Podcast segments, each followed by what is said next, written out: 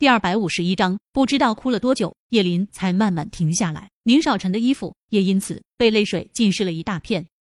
叶林，宁少臣伸手抬起他的下巴，俯身将他眼角的泪水轻轻吻去。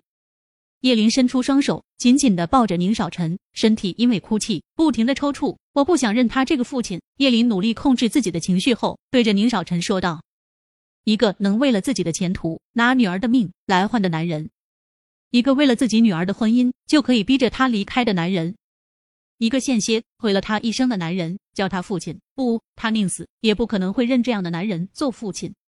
而和高文的恩怨，哪怕是姐妹，今生他也不会放过他。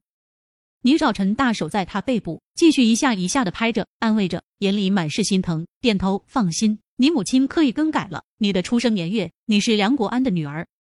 叶林吸了吸鼻子，朝他怀里钻了钻，没有说话，心里却非常非常难受，难受到要窒息。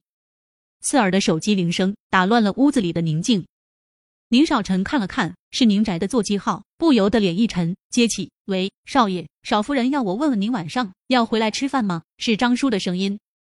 宁少臣虽然没开免提，但叶林靠他靠得近，还是听见了。他仰头看着宁少臣，用力的点头。宁少臣抿着薄唇，淡淡的睨了他一眼：“嗯，不回来。”挂了电话。他盯着怀里的叶林，你今天这情绪，我怎么能放你一个人在这？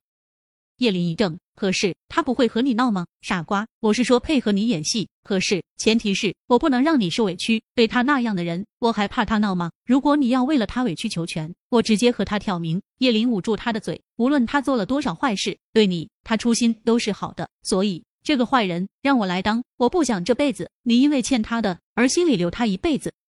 说完，坐起身，好了，快回去吧，明天见。宁少臣摇头，搂着他的肩，不想走。他瞪了他一眼，今天经历了这么多事，少臣，我也想自己冷静冷静。你放心，我如果难受了，我半夜都把你叫过来，好不好？他说的是实话，他确实需要好好冷静的想想这前因后果。那你晚上早点睡，别胡思乱想。只是宁少臣刚走了两步，叶林却突然从床上起身，去了下洗手间。出来后，跑到他面前抱了下他，然后勾唇微笑，一直到宁少臣的背影消失，他才松了口气，将被子整个拉起，捂着自己的头，想把整件事的思路理顺一些，可是却越理越乱，最后索性闭上眼，什么都不想。宁宅，宁少臣回来时，高文坐在沙发上，餐桌上的菜已经上齐了，很明显是在等他回来。他微微怔了怔，他很少回您家吃饭，这高文一直知道。吃饭吧。宁少臣修长的手指放在领带处，用力一扯，将整条领带扯了下来，扔在一旁的沙发上。见高文目光盯着自己，面色有些难看，他蹙眉不解。他面对着他，有话要对我说。高文先是愣了下，接着快速摇头：“没事，快洗手吃饭吧。”宁少臣半眯着眼，不动声色的打量了他片刻，随即说道：“以后不用等我回来吃晚饭，